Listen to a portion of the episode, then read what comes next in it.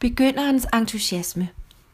Jeg tror, vi alle kender til den iver, der uvægerligt følger med, når vi får et stort ønske om at lære noget nyt. Umættelige kaster vi os over alt, hvad internettet har at byde på om emnet.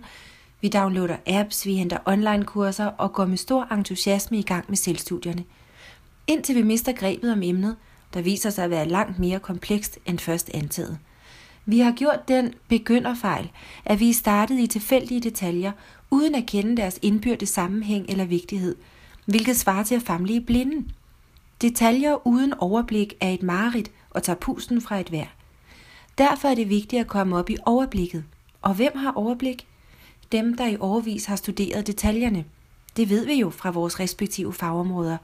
Så på alle fagområder gælder det om at alliere sig med en, der har gået vejen før en, og kan udstikke din kurs og klæde dig på til de udfordringer og opgaver, du vil møde undervejs.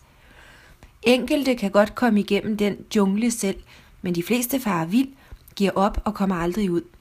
Jeg gjorde selv den hovmodige fejl sidste sommer, lige at ville læse op på fransk, man er vel grammatiker, men endte med at lægge bøgerne tilbage på hylden, fordi jeg måtte erkende, at jeg manglede en, der kunne holde gejsten oppe, en til at sige 100 mere.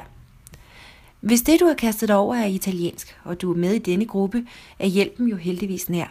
Men det forudsætter, at du selv er opmærksom på, om du er faret vild, om du føler dig som et bymenneske i en jungle og skal over den brusende flod.